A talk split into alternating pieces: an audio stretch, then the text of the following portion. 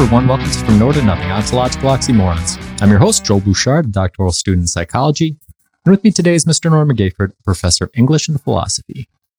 If there's a topic you'd like us to cover on the show, feel free to email us at From Nowhere to Nothing podcast at gmail.com or contact us on our Facebook page. If there's one thing the past few episodes have demonstrated, it's that time is a weird thing. Maybe the weirdest thing about our experience. Well, it gets stranger. We have memories of the past that tell us what has happened. We have a current experience of the present moment that informs us of our reality. But the future? Ontologically, the future simply doesn't exist. Sure, our thoughts and feelings about it do, but as an accessible thing, the future is always unknowably outside our grasp. Or is it? Let's find out. Hmm.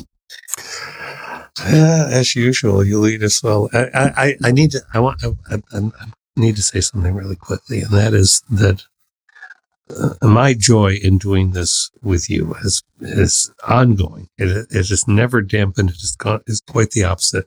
But I want to say something to the people who are listening to us, and and that is it's a great joy to have the privilege of being in your ears for a short time, or however long you happen to listen. Because while while we laugh a lot and we enjoy the conversation, um, that which is really the point in many ways, it's also about trying, um, not trying. We're, we're, we're, we're living the model, however flawed, but we're living the model of, of having conversations that uh, examine our humanity and our civility and, and the things that are most desperately needed. Right right now. The, the, the world is more complex. We can't make it more simple. We shouldn't make it more simple. And so um, that's why I look forward to these. One of the many reasons every week is that we take something and we find out how even more complicated it is. And the future, the, that definite article that we apply, the, not a future. Yeah or this future or that future, relative pronoun. No, we, we say the future. Yeah, yeah. Because if you think about it, you know, you can say, hey, be present or hey, that's past. Right. but you can't really say, hey, that, you know, it's the, it's always the, it's mm-hmm. always the future. Right. Mm-hmm. Um, which is interesting. So what is the future? okay. The Latin root, you know, I love the etymology. The Latin root is uh, futurus. Futurus means about to be. Things that are about to take place. In the in the late 14th century, it was redefined a little bit as that is yet to be. Hmm. Whatever it is that that is yet to be. So it's, there's a little bit of difference in that because the, the about to be and yet to be implied uh, a suggestion of distance or, or immediacy. Yeah. Um, and uh, going to be, yet to be, that that's really where it kind of stuck. Yeah, I feel like about to be has a flavor of inevitability about it, whereas mm-hmm. yet to be seems a little bit more undefined. I agree. And and that and so when we start out with the ancient Latin, and then we move up into the Middle Ages. Um, I think that probably speaks to a lot about how people were seeing the world. Uh, but yeah, I find the yet more um, conducive. yeah, yeah. So, have there been any specific musings about the future in philosophy? Oh my!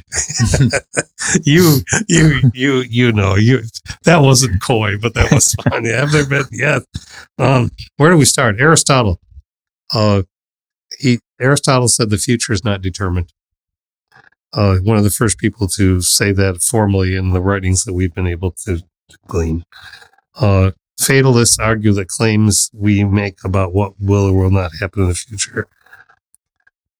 You know, the fatalists will say, "This is what's going to happen." I'm claiming it's going to happen. It's going to. So on my worst day, I might say something about, "Oh, that old villain is going to be president again." Okay, that's fatalism. That is not fu- about the future. And, and so Aristotle was, uh, he thought events happen because they were subject to being diverted from the courses that they were on. So Aristotle was talking about time, cause and effect. Uh, things, a path is diverted, and that makes a change in the future. Hmm. The future isn't there, as you just said at the very beginning, but but I think that's interesting. Uh, uh, Plato uh, was deeply pessimistic about the human race, of course, which is why he wrote the uh, about idealism is why he wrote about the ideal uh, government. But uh, but he says that most people aren't capable of handling themselves enough to be in charge of anything and and and to bring about a future, uh, a future where the, oh, the the general population is in charge of it is a future that is frightening. Hmm. That that's Plato. Okay. Uh, now, if, so there's Socrates, the, triumvirate: Socrates, then Plato, then Aristotle. So Aristotle didn't take on his teacher's um, quite so negative view. Um, and and then we just go on. Hy- Hypatia, we talked about her before.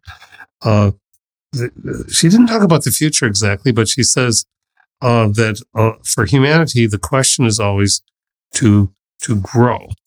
It's about personal development. It's about the act of questioning aspects of progress and expansion. And I think that's about the future. because if you if you there are a bunch of words I, I listed. I just I want to see how you respond to it. I think that um, if we go back to one could point out uh, words that we think have to do with the future. I made a list: change, growth, experience, transformation, backsliding, rethinking, revision, uh, projecting, extrapolating, conjecturing. All those are about making changes in our course that will somehow, we think, affect the future, Yeah. a future. Yeah. Yeah. You know what? The one comes to my mind, strangely enough, Hmm. is gambling. Right. Ah, And I think that it is appropriate because we, when we were talking about Pascal, we talked about how his sort of, um, his wager. That's yeah, his thoughts. well, yeah, and his his whole thoughts about um, um, you know, mathematical uh, probability theory came out of his friend's gambling addictions, right? well, we just had the Super Bowl right here in America, where um, you know, the mo- the most money is gambled away, both legally and in illegally. history. Yeah, just across the board. And gambling is an interesting thing, right? Because w- what is it if not fortune telling, right? It's this idea that somehow you have some insight into something that is going to happen. And Or you could affect something by your sheer will. right, and this is probably a reason that I've never been interested in gambling at all. Like the it's never appealed to me. Um and if I were going to gamble, right, I'd, I'd be more inclined to to play something like blackjack versus a slot machine, right? Because at least then you have some element of agency in, in the course of what you're doing. But yeah, this idea that you have an insight into what's going to happen enough so that you are going to risk some resources and in come some cases very substantial amounts on things that are are highly uncertain, right? Mhm. So yeah, I, I like that list of words that you gave, and I think that I think that it highlights um, the same things that that are highlighted by that example, which is this idea that the future, like much like what Aristotle said, right? We don't perceive it as being determined or as something that's there that we just haven't achieved yet. We perceive it as being this cloud of probabilities, right? Hmm. And that the changes that we make in the present are going to alter what that future looks like. But that's not the view of, of every No, it's philosopher. it's not. Uh, Augustine, Saint Augustine, uh, in the Confession, um, section thirty-seven. Uh, this is his words translated. But how is the future diminished or consumed when it does not yet exist? Or how does the past, which exists no longer, increase unless it is that in the mind in which all this happens? There are these functions. For the mind expects, it attends, and it remembers. So the future is expecting. Hmm. Present is attending to things, and the past is is is about memory. Uh, who denies that future things do not exist as yet? It's really hard to deny that, right? But still, there's already in the mind the expectation of things still future, uh, and and and he goes on with that. So, uh, when you talk about gambling, um, depending on people uh, people who who aren't addicted or people who are, there are all kinds of issues, of course, and and but but you have an expectation or a hope. Hope and expectations are not the same thing. Mm-hmm. Uh, but expectation is a projection uh, based on your experience or based on what you are attending to around you to uh, to guess, uh, but to guess perhaps with more accuracy. But it's still an expectation. And what you just said a moment ago, I, I was thinking about the passivity and the uh, to be passive or active about the future. Usually, if we're passive, we're not doing anything, we're not changing anything about ourselves. We're just going through the day and, and who doesn't go through the day, you know, but, but if we just do that and nothing else, then we aren't, we aren't having any hope of making any effect or change as to how the future might be. It's only when we get active that we try to exert our will or we try to use our agency to maybe, oh, I don't know, change. Go, if you're a kid, did you ever go down to a stream? I, many of us who have streams around us did this, I think, as kids. Some of us still do. and toss a bunch of stones in, see if you can make a dam. Yeah. And stop the flow of the water. Well, a kid's dam's not going to stop the flow of the water. Oh, the water starts going going out around somewhere else, but you've affected You've had an effect in the stream. That stream has bent because of those stones that you tossed. And I think that's the active or, or, or the, the surprise and the expectation that can happen. Yeah. Yeah. No, I think that that, that holds pretty well, right? The water will wear down the stone over time. Um, but for, for a time anyways, the stone did divert the flow of water the way that a human life sort of diverts the flow of the future, right? Around itself. So, were there other philosophers that you wanted to cover, or should we move on? We can we can move on because I think as we go, we're going to come come back to these. Okay. Yeah. So, does philosophy about the future necessarily involve time travel? Time travel uh, as an actual event, which we can't do yet, or no. time travel as yeah, time travel is in sort of a, a mental projection. Well, Augustine into- has something to, to say about that, uh, uh, uh, in that he, he talks about that obviously the future hasn't happened yet, but he, he, he refers to a thing that he calls the long future. And I think this is a, what, what we're, what you're referring to. Uh, a long future is a long expectation about the future. In other words, if you spend most of your time in the present thinking about what's going to happen in the future, you're have long expectations, the long game, so to speak. The, uh, all of these things I'm setting up now are to make this happen then. So I think that's a kind of um, uh, projection of time travel. Just mm like you can, if you live in the past all the time, you have a you have a long.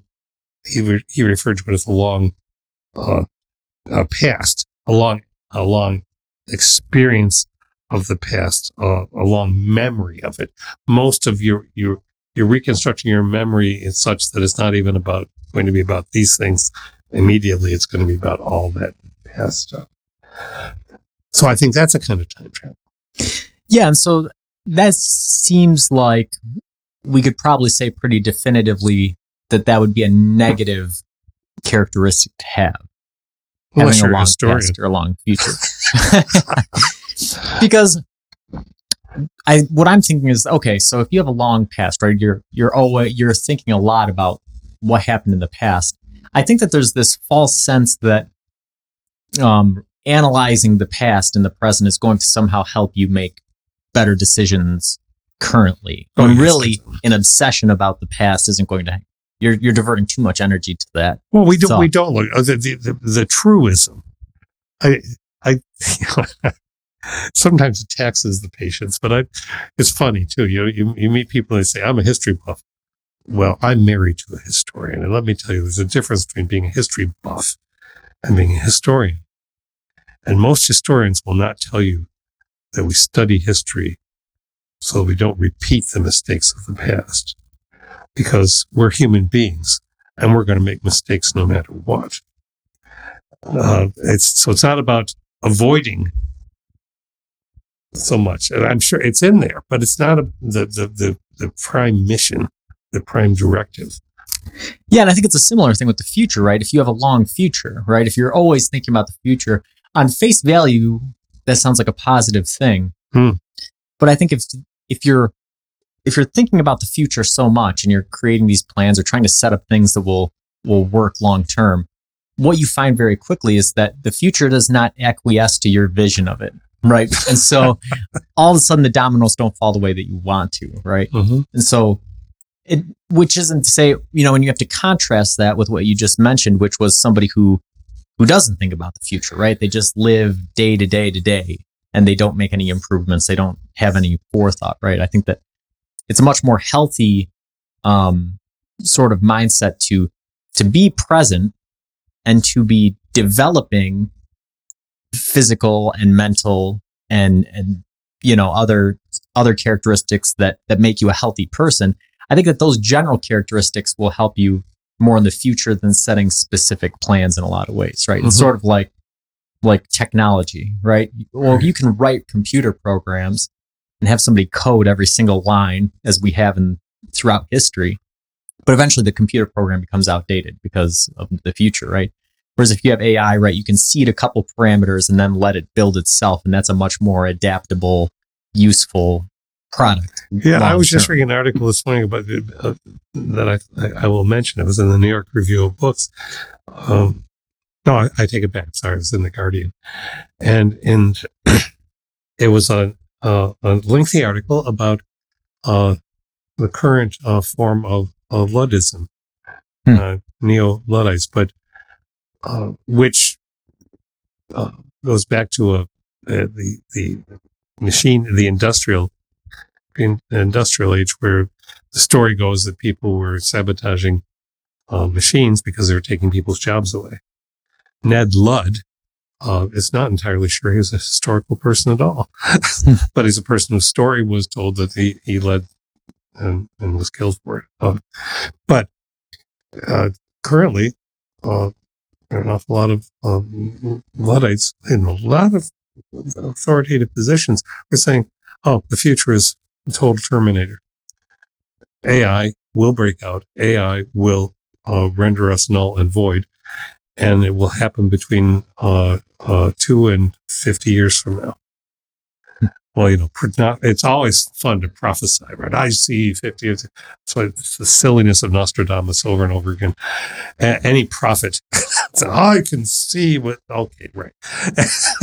and, and, and your, and your prophecy can be such that it is so vague that people will reshape it to make sure that that's what the future was because you said it. Yeah. And, Yeah. and, and that's what's happening with these apocalyptic AI folks. I'm, I'm not trying to diminish AI. AI is, has all sorts of possibilities, and one of them is to eradicate us. I mean, if its job was to take care of the planet, then of course it would make perfect sense to get rid of humans. Hmm. If we, we talk about the world ending, the world's not ending until we, as we say, when the sun, when the sun finally gets large enough and expands and, and, and burns the earth into a cinder as the universe goes on, well, then this world will end. But it's not about human beings ending it. The planet will still spin. Yeah. It's just us. and we we don't mean that. But so this is a future thing, right? Oh, yeah. Oh, we got to save the save the, the save the future. We got to save the world. Well, do you mean we got to save people, or do you mean we have to save the world? Because it's two different things. Right. And so, yeah, I think this has all been a really important discussion. So I'll ask the question a second time. Does philosophy about the future necessarily involve some aspect of mental time travel then, do you think? Do you uh, think you can talk about the future without attempting to envision it? In the broadest ways, yes. No, I I didn't just now. I was using very specific examples. In the broadest ways, if you talk about uh, conjecture, theorize how uh, actions, and just saying our actions now could alter what will take place a year from now. That was vague enough that I was I'm not making a prophecy. I'm not making it. You know, I'm just I'm just talking about the action. So I think so, but I think that if you dig, you're digging down into it. Yes, there's some kind of there's a there's a projection of time travel. Yeah, yeah, and I think that you know, in light of the the things that you and I have been reading uh, yeah. that we've talked about in the podcast, and also things that we're going to talk about in coming weeks and mm-hmm. other books that we've that we've been reading.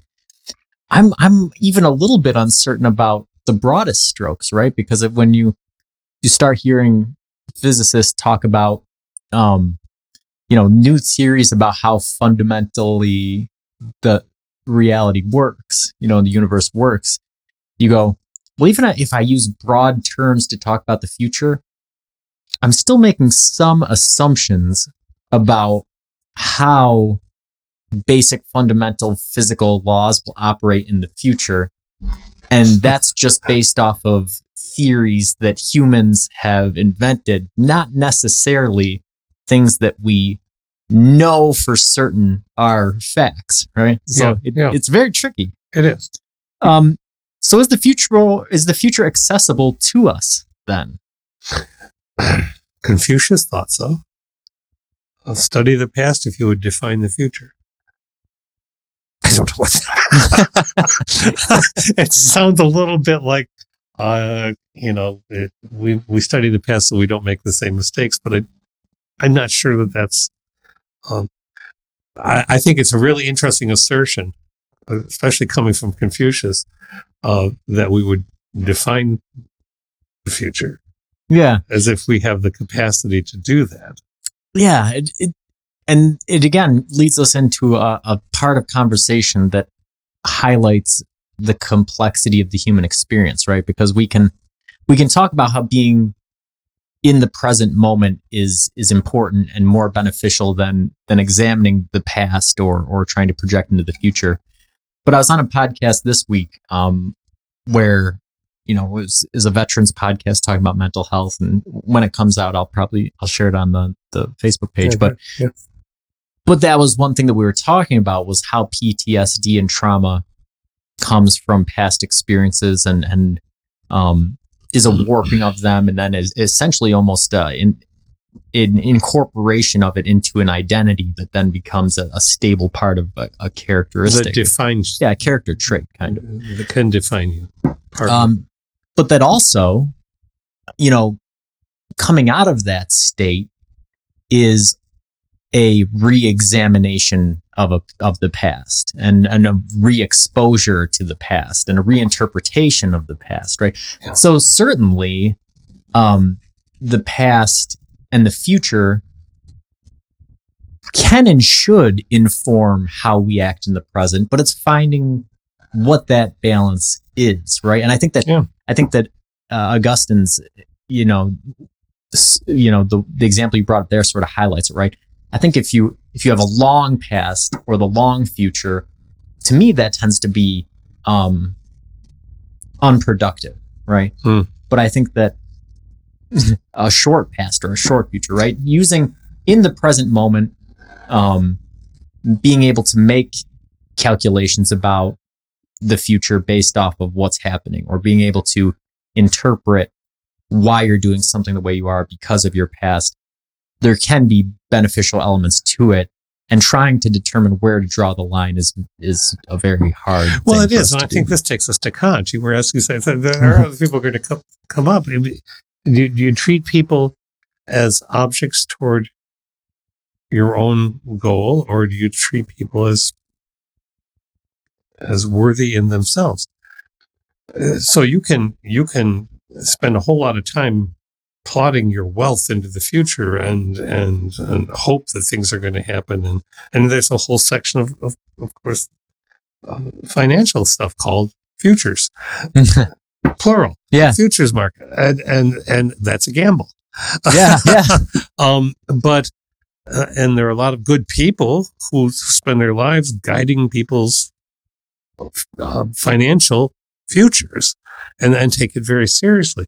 So I, I'm not going to tread on that, but I think that if we spend our, let's say, a person spends most of their time, uh, uh, how how can I make more money to put aside? How can I make more money to put aside so that I can so that it'll be there if I have a child, or so it'll be there so I can support some other um, younger person in my life.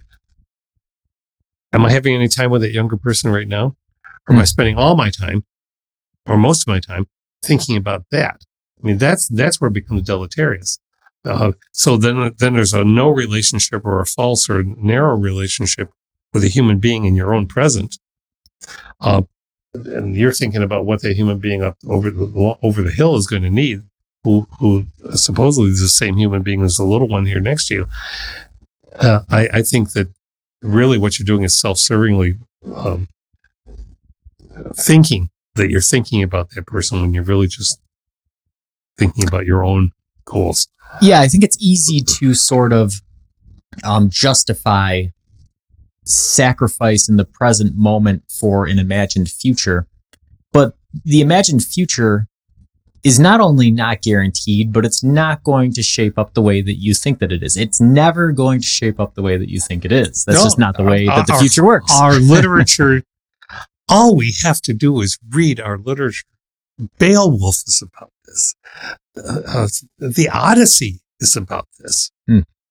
Here's a guy who fought war for 10 years. He was going to go just go, but he just had to insult the gods. And so he's spending 10 years yeah on a on a voyage that should have taken a week right you know it this is this is all about that stuff yeah and and so it it raises the complexity of the issue right because us, so i'm somebody who i try to be pretty financially savvy right um but at the same time you you look around you see other people and you go well this person seems too concerned about saving for the future and, and they're not they're not enjoying anything in the present, right? They're not they're not going out and doing anything, you know, and that's this this.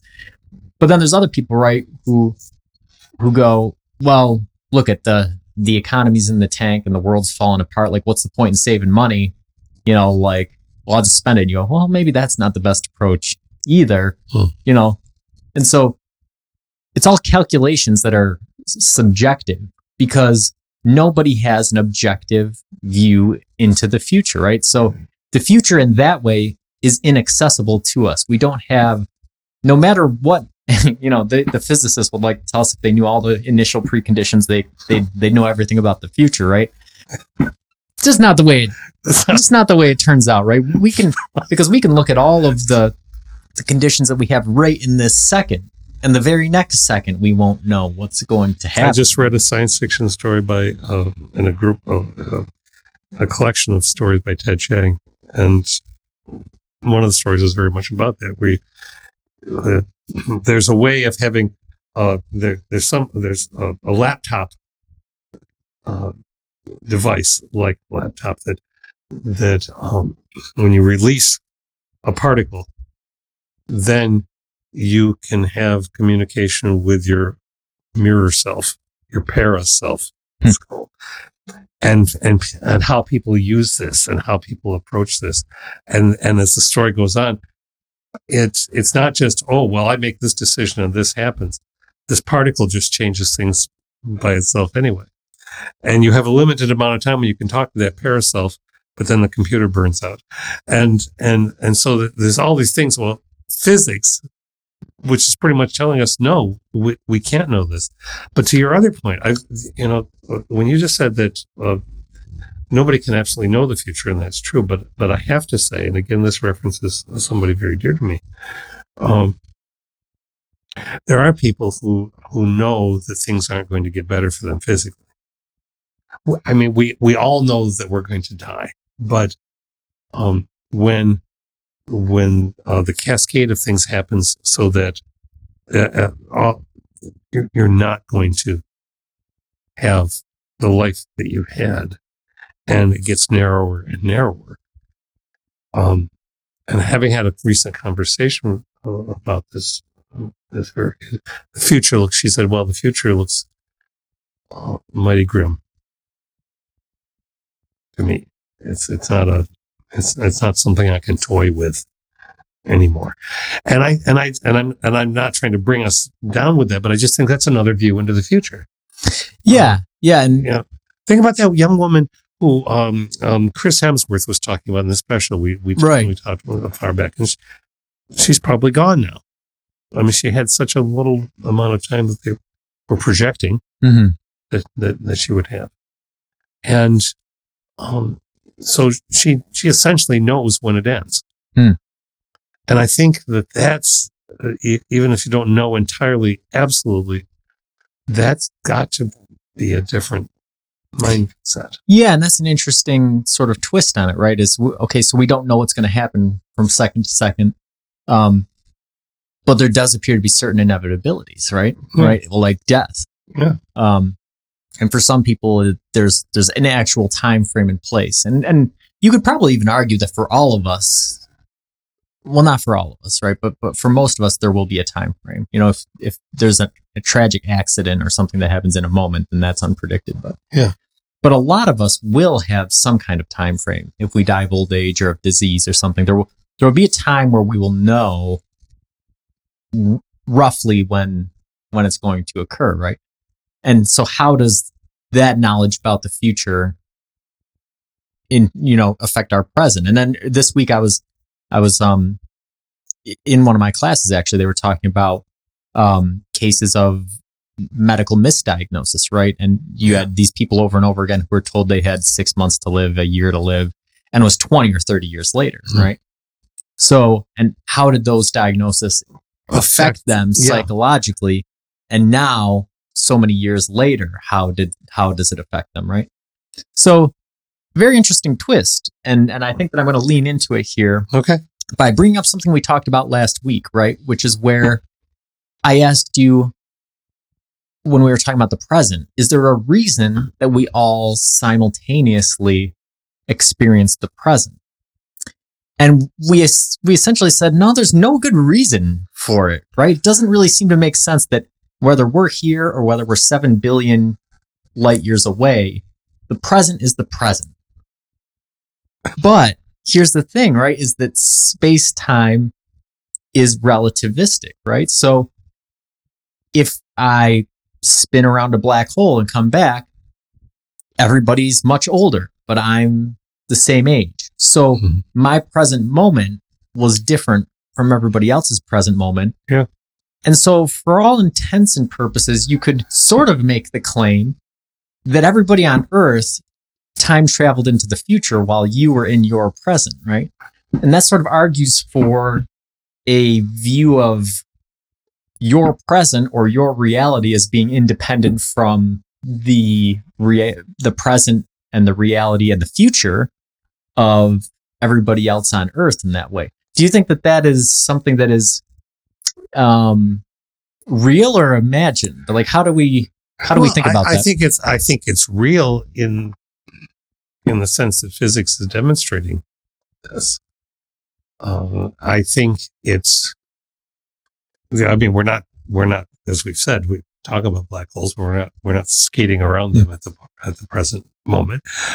Uh, but it's still we do know what light does and what we're seeing in the past through our telescopes and and so by extension our present and will be it, yeah it's all it's all very mushy uh, but i think rovelli when he was talking about uh, uh, time and his book on that was asserting the the reality of packets we're in our own experiential packet which sometimes uh, collides with or venn diagrams with other people's packets but we're we're essentially in our own space psychologically, um, even experientially, physically.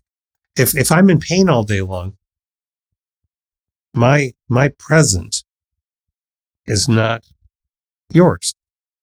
If you're if you're well, um, if I we we all live in in the present, but but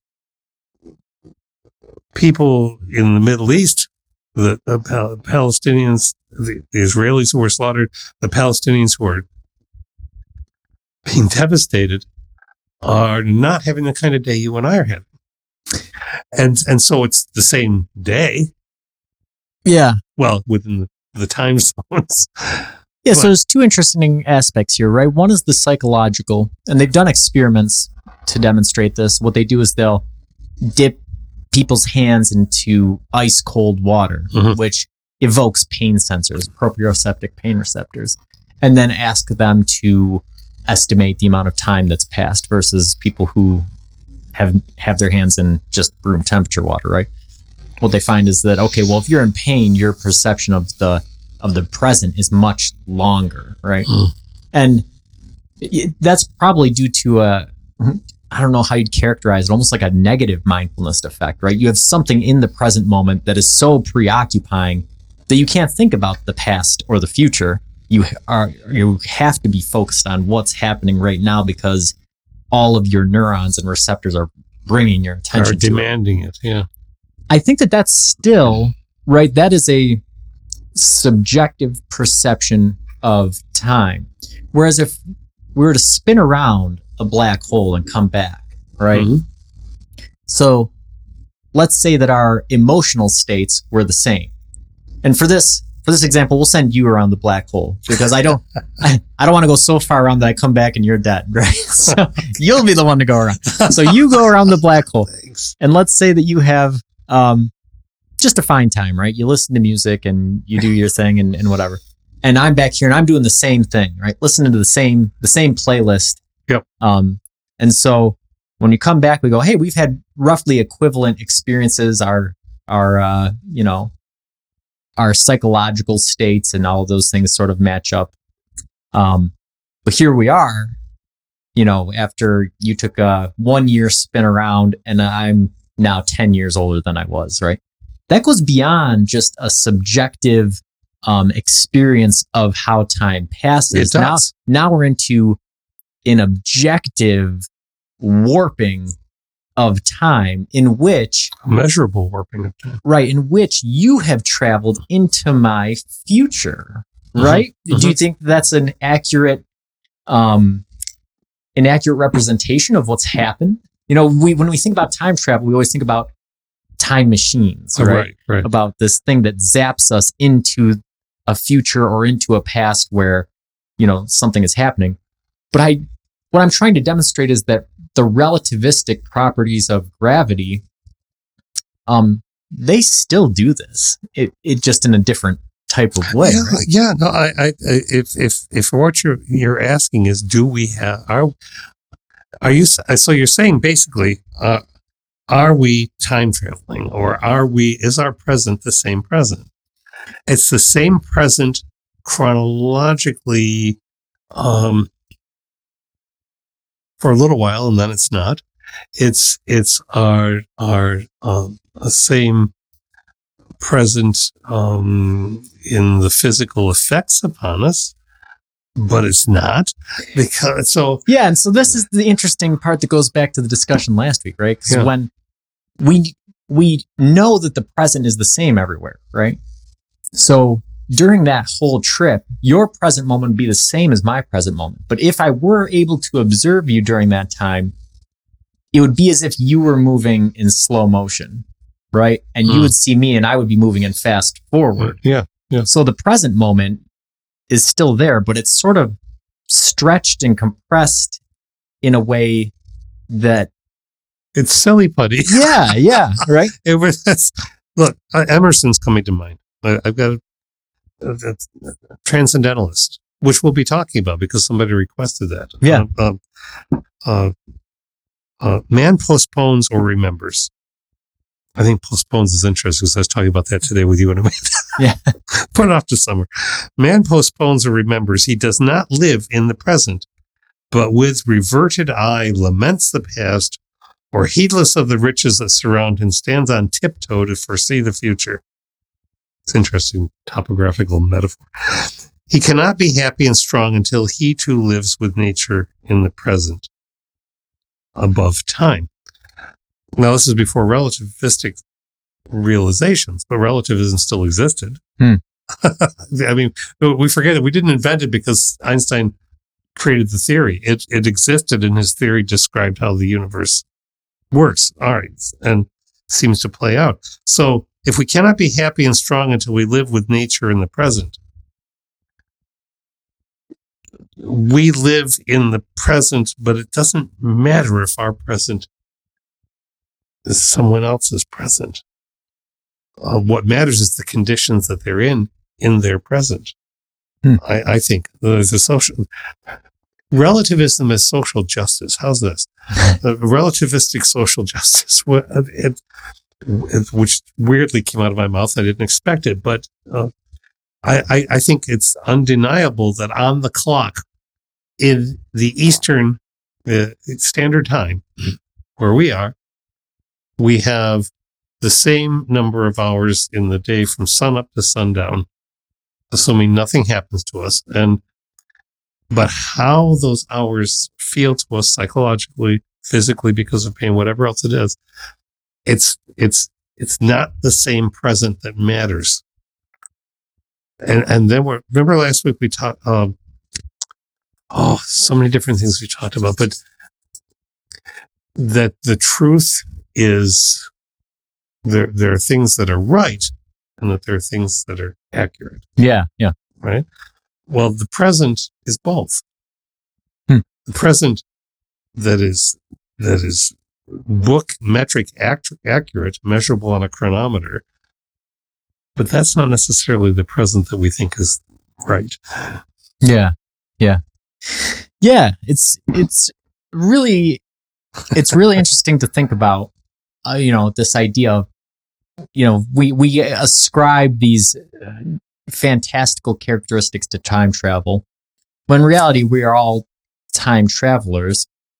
And if it were possible to access a gravity well, we could experience some drastic time travel that would not violate any of the laws and of the universe that we currently uh, live in. So, which is crazy. And so it's going to lead into another crazy question, which at first is going to sound very sort of abstract and theoretical, but then I'm going to bring it back around, right? So Okay. if we change the past, then are we also changing the future? Okay, I'm going to take a psychological tack. Uh, from a mental health viewpoint, uh, something you were talking about earlier. If a human being is caught in the pain of the past so much that the present isn't really happening for them, and they get help via medication, therapy, um, experience and and they get right with themselves, so to speak. Um, then something has changed in the perception of their time and where they're spending most of their time. Going back to Augustine, does that does that make sense? Yeah, no, I think that it does. And this is that is something that we talked about. Um, you know, the guy that I was on the podcast with this week had been a you know a special forces guy, and he was talking about how, um, you know, he wrote a a small book that he never intended on releasing. It, he wrote it for his children Hmm. um, as an explanation for why he felt he had um, negatively impacted their their childhood, right? Um, and explaining the reason for that, you know, and how, um, you know, there there was there was trauma in his past, and that you know the the military had only given him one tool in his toolbox, and that was uh, anger. You know, that when he got out of the military, that was the only tool that he had, and he was Hmm. trying to use it, and he had, you know, and um, you know what we talked about was how you change that is um recognizing that your present self, the the one that you're currently i- letting go, is on is on yeah. autopilot, right? It's Yeah. it's it's it's an autopilot that is set based off of your interpretation of your past. And that the hardest part about changing is accepting that as true, right? I am this terrible guy. I am this guy that is ruining my ch- children's childhoods, right? And then confronting yourself, do I want to be this guy, right? And then putting into the work to seek the help that you need to become a different version of who you are and reinterpreting that past. Remaking your own ship of Theseus. Yeah. We're back to that. So what was your question again? So the question was if we change the past, are we also changing the future? And and one would say arguably so. If if his relationship with his children ha, is taking a new step, it's not going to erase what happened with them either. But we don't just erase things and get start over again like some video game. And and I, what you just said was, was a very good art- articulation of that. But if we take steps to make ourselves better, we may still lose. I, I had a student, remarkable student, so uh, uh, who worked in the uh, correctional system uh, in a maximum security system uh, prison, and and when he came to class, you know, he was an older student, but one day we talked. He he came to talk to me about uh, why he had come to college, and and he was all in with his studies. Um, and and so he said, "You always say to us that that you you can't tell us what our life experiences has been, but if we tell you about it, that that can affect how we work together." And and and he told and and he said he had become essentially what he called an animal. He was choosing fights with inmates. He was he was abusing people. He he um, got his neck broken in a fight that he said, well, it was righteous. I picked a, I, I started a fight with an inmate and he'd been drinking and, and, and he, he lost his first family. He could not recover his wife or his uh, children. They were lost to him because they moved on. They went away, but he formed a second one. He also died young. He died um, during the pandemic. Um, and he's mu- much younger than I. So I, I, I, I think about that when you bring this up is that uh, there are consequences. We we can't change the past, um, but we can change what the past. Uh, we can address what the past did to us enough to make changes in ourselves in the present. Yeah. Yeah. And I think that that's a good point, right? We can't change the past, but we can reinterpret it. And right? if we do that, then how we move on into the future, we'll use that that metaphor, but is is is is going to make things different than they otherwise would have been. All right, so we've we've hit an interesting point here, right? Which is that okay, so we we can't change the past personally, but we can reinterpret our our histories and therefore change the outcome of our futures. And that this can create drastic effects, right? People Yeah. who um, were on a course to be a certain type of person, and then due to the reinterpretation of their past, have now become a different person. Has the past changed? No, the past has not changed. That how that person chooses to view the facts of the past, um, and how they choose to interpret them for what it means for how they develop as a person has changed. And it's all it is is that knowledge, right? Which has Yeah. which has set this different course. But I also think that that we have to take pains to remember that we're not talking about the entire past. We're not talking about the person's entire past. This is this is an incrementalism or a granular kind of thing. We're talking about elements of the person's past Mhm. that that are being addressed. So there, there, there's the person's whole past, and it, and it might not have just been being in the military um, and having anger as the only tool in the toolbox that led that person into behaving the way that he was. Um, but yeah, you can you you you address you if if you face the past as you remember it, um, and and you try to be as honest with yourself as you can about what that past was, then that can lead to change. But there's another story by Ted Chiang, the science fiction writer that I read this week too, that um, uh, in in which a, a person, uh, a dad, uh, uh, confronts his his daughter because he's had a memory he's uh, of of her um, rejecting him, and the and the whole story is about well in a, in a in a future time when uh, everything is recorded about us, our whole lives are accessible to us, um, twenty four seven every single day, And so you can go back and solve an argument. Who said what first? And that could lead to marriages dissolving and all kinds of things. And, and he finally goes back and looks at the situation and he's the one who rejected his daughter and his mind didn't let him believe that. And so he, he set up this terrible thing. And then she says, so you just want to come and say you're sorry and I'm going to, it's all going to be okay. It's, it's not. Um, it's, it's going to take a lot more than that to make us right. And so it's very interesting psychological exploration when you have all of your past to look at in, in this storyline um, it can cause a lot of damage. Yeah.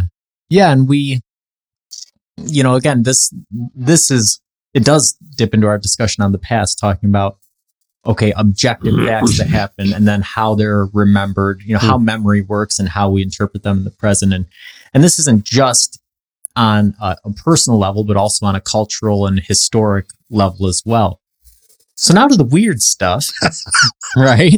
Which is, does this apply on a cosmic level? And so we've talked about before the double slit experiment, right? Where you Yeah. you take a wave, you take a particle of light, and what you see is okay, if you have a single slit, it acts as as a wave, and then if you have a double slit, suddenly it acts as a particle, and it Mhm. can't really be both, right? Well, the weird where it gets weirder, right, is that you can do this experiment on a cosmic level with Einsteinian rings, right? Yeah. So you have this galaxy that's behind another galaxy, and now the light is warped around. And what you find is that the light can either come over top or down below.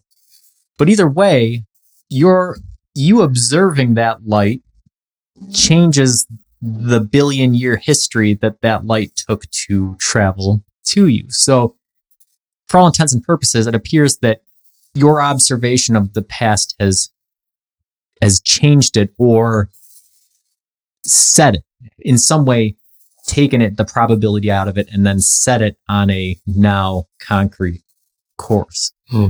So, do you think that by changing the past in that type, do you think that we can change the past in that type of way? Do you think that we have that power? And does that alter the future versus not making an observation? This is a really big, really big question. Because people, I mean, on one level, we, we see it happening around us. Something tangibly, measurably, documentably, there it is. We see it happen in the past, and people say, no, that's not what happened. Nope. Not even when they look at it. Not even when it's right on the screen. Somebody manipulated that. It wasn't like that. Nope. I, I, will not believe anything because everybody's manipulating things. So there is no way to trust anything that I see. So if you, if, if, if, if you get into that rabbit hole, you're not going to climb out of it probably unless somebody can really reach in and help you out.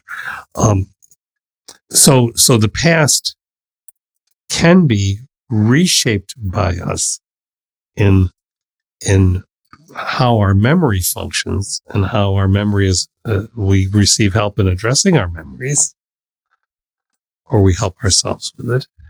Uh, but we humans have the capacity to change the past through utter denial. Uh, and not for, not changing the past for everyone, but changing what the past could tell them about themselves. So humans can opt out of the past. And I think it's rather like taking a drug or drinking too much or whatever happens to be. Okay. I, uh, I, uh, and I don't mean, I, I don't mean drugs that are prescribed. I just mean, you know, okay, let's just, I want to numb myself to the past. I won't acknowledge that it's there, even if I see it. That can change your future uh, in a very different way than we were just talking about with the guy in the podcast. Yeah. So, what I'm curious about is when we're looking at You want to get to the Physics. physics of it. Yeah, Okay, yeah. So- right. so the perplexing part about it, right, with this double slit, Yeah. this double slit experiment or viewing these Einstein rings is that basically physicists don't know what's going on, right? No. You go, okay, well, these things can't be a wave and a particle, yet they are. You know, we if we observe them at any given spot, it seems to have changed the historical past of the particle, right? So we have to stop saying they can't be because they are. Right. In fact, it does happen. so it, we want to think that can't possibly happen, but right there it is in front of us. We don't understand why. Yeah. But clearly it has something to do with our perceptions. And if our perceptions are that powerful, Yeah, it raises the question, right? And we're going to explore this topic in coming weeks. Like I said, we're we're going to take a break for probably two or three weeks to cover some different topics, but then we are going to come back to a book that you and I are both reading Yeah. and discuss it because it really gets to the heart of this very issue, which is does the human power of observation really have and maybe not even human, but does the power of conscious observation have this tangible effect on reality? Or is it just a fundamental is misunderstanding of what reality is? Right. And hmm. so I'm really excited to have that conversation in too. a few weeks, but it's just something to be thinking about. Yeah. So the last question is Will there be an end to time? Will there be a point when there is no more future? well, given that we spent the weeks talking about past, present, and future, um, arguably, yes, in the entropic heat death of the universe. I think What- it's you know, yeah, I think it's interesting, right? Because I don't know how clear it is, right? We have so we we talked about Rovelli, you know, for the past few weeks and how Mhm. you know human existence is sort of this demonstration of yes, entropic heat, where you know you have, you have the wave between the two things, and we're the wave. So once Yep. the wave is gone, there can be no more um, diffusion of energy between systems, and everything is relatively flat. And this is explained in the heat death of the universe as, you know, dark energy coming to, to dominate and everything becoming more and more spread out until there's nothing but black holes. And then eventually those evaporate. And then there's nothing but just a thermal equilibrium. There's no differences in heat. There's no differences in energy. There's just nothing, right? At that moment, does time end? I think so. I, I think that the physicist Rovelli, when when Rovelli said we we, we mentioned this before, uh, says that time is suffering. Hmm. Um, we we long for timelessness. We we endure the passing of time. We suffer time. Well, if there's no living thing left to experience the suffering of time, then time doesn't exist in any meaningful way because there's nothing left to make meaning of it. Uh, for for me, I know Yeah, no- no, like I'm and I- out from it, but I think that's a really interesting observation. And I think that it comes back to the problem that we just stated, right? Which is does conscious observation hold power over reality or is it a misunderstanding of, of the physics? Mhm. But no, it really does, right? Because when we were talking about the example earlier of, of spinning you around a black hole and coming back, right? And how our, our present moments, right? Mine sped, mine appeared to speed way up to you, and yours appeared to s- slow way down to me. But in reality, they both operated subjectively to the two of us as if they were the same. Mhm. But the future entered. All of that weirdness goes away if there's no conscious observers. Yeah. And so we asked the question last week: Is time, or is the present moment and time just a construction of conscious beings?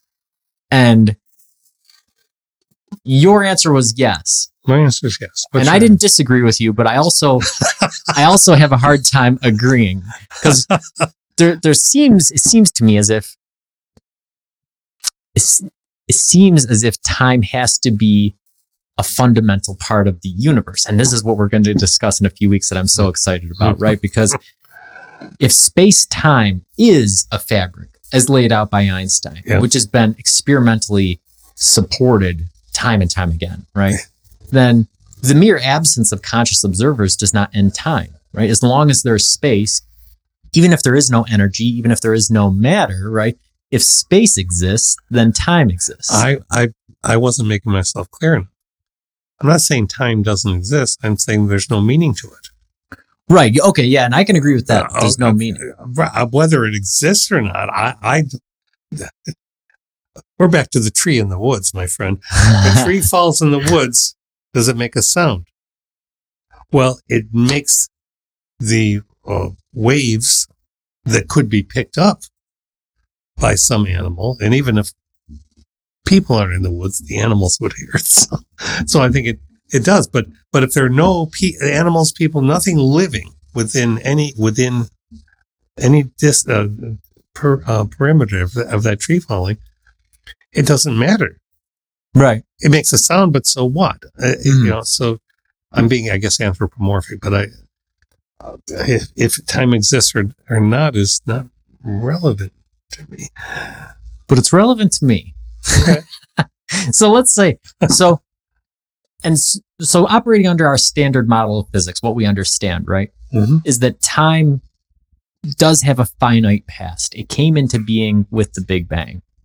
And based off our current calculations, there won't be a crunch. It won't compose back and there isn't there isn't a cyclical view of the universe that is um, unequivocally supported by modern physics. So the result is that the the widely held view within the scientific community is that dark energy will dominate, things will spread out, and then there will just be a, a diffuse energy state of nothing in a gigantic universe. And, and even in all those black holes that might have multiverses within them, they're all going to go dark too. yeah, they're going to They're evaporate. going to go white holes, pop out of it. Uh, Okay. So, yeah, does is is that the end of the future?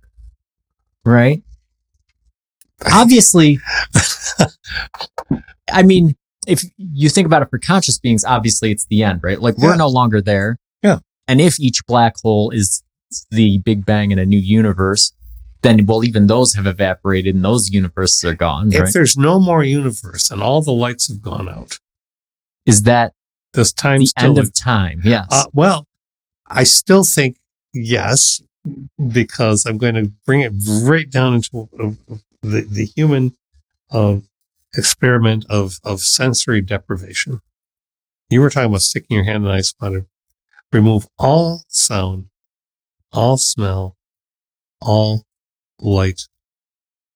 Someone's floating in a tank. There's n- n- no sense of time. So time has stopped. Now it didn't outside the box, but there's the slit again.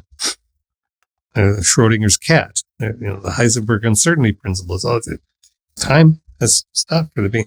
If if the universe is is void, as we're told in sacred texts that it started as void, well, time didn't exist till God created it.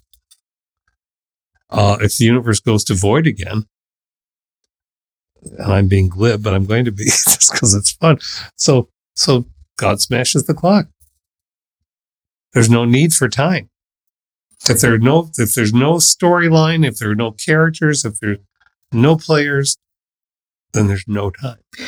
Yeah, what I wonder, right, is if something we've talked about Penrose's view of a cyclical universe, Mhm. right, which is Mhm. where once this condition is reached, where the whole universe is just diffuse and there's no longer anything in it, then mathematically it represents the exact same conditions the moment before the Big Bang started, right? Hmm. And I think that that's relevant to the sensory deprivation tank too. Lots of people get into these tanks and then in the lack of any sensation or perception, their mind suddenly starts creating hallucinations, illusions, you know, things things that that appear out of the void, right?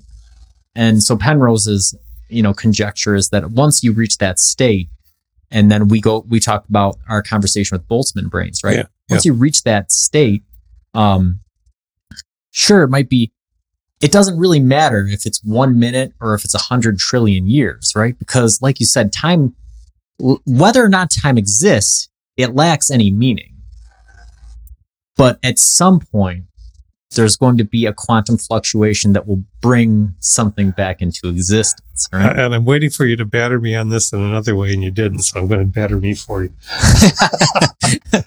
because I, I said uh, a while back in this conversation that uh, uh, on the chronometer or, or by measure, uh, the 12 or 24 hours of the day exist, but our presents are all different from each other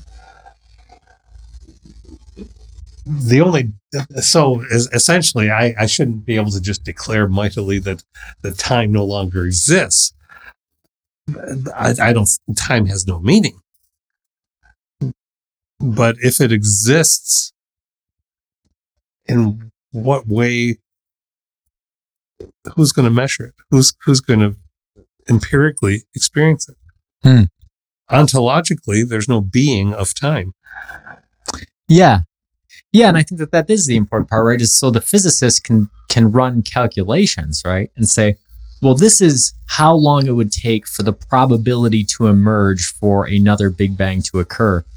But that's all probability based, right? Right. So- So the probability that all of the oxygen in this room is going to condense in the corner is very small, but it could happen at any moment, right? yeah, it's of, of course. I mean, I, I'm just waiting. So we've got the universe reduced to utter entropy and darkness, the void, until the cinematic voice comes out and says, "The void lasted for two trillion years," and then, being like Neil Gaiman or Terry Pratchett, and then something weird happened. but then there's that voice, which is the narrator, which means somebody's watching it, which means somebody's experiencing time, but it ain't us. yeah, so you see, I think that in this scenario, right, even it doesn't matter how much time passes. If something occurs, then there is no end to the future, right? Yes, Uh, so I, I would say would time that. does continue to exist. And we know just based off of probabilities that the the likelihood that nothing would continue on forever is zero essentially Is it?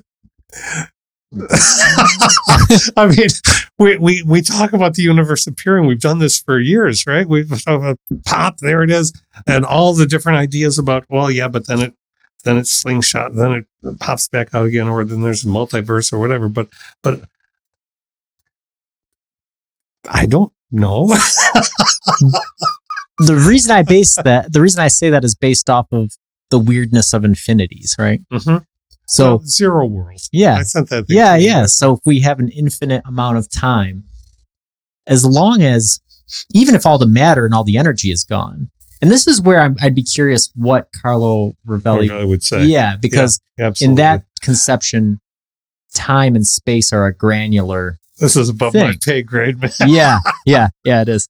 But regardless, it's going to be an interesting thing to revisit when in a few weeks when we start talking Yeah. about uh, Donald Hoffman. But until next time, keep on.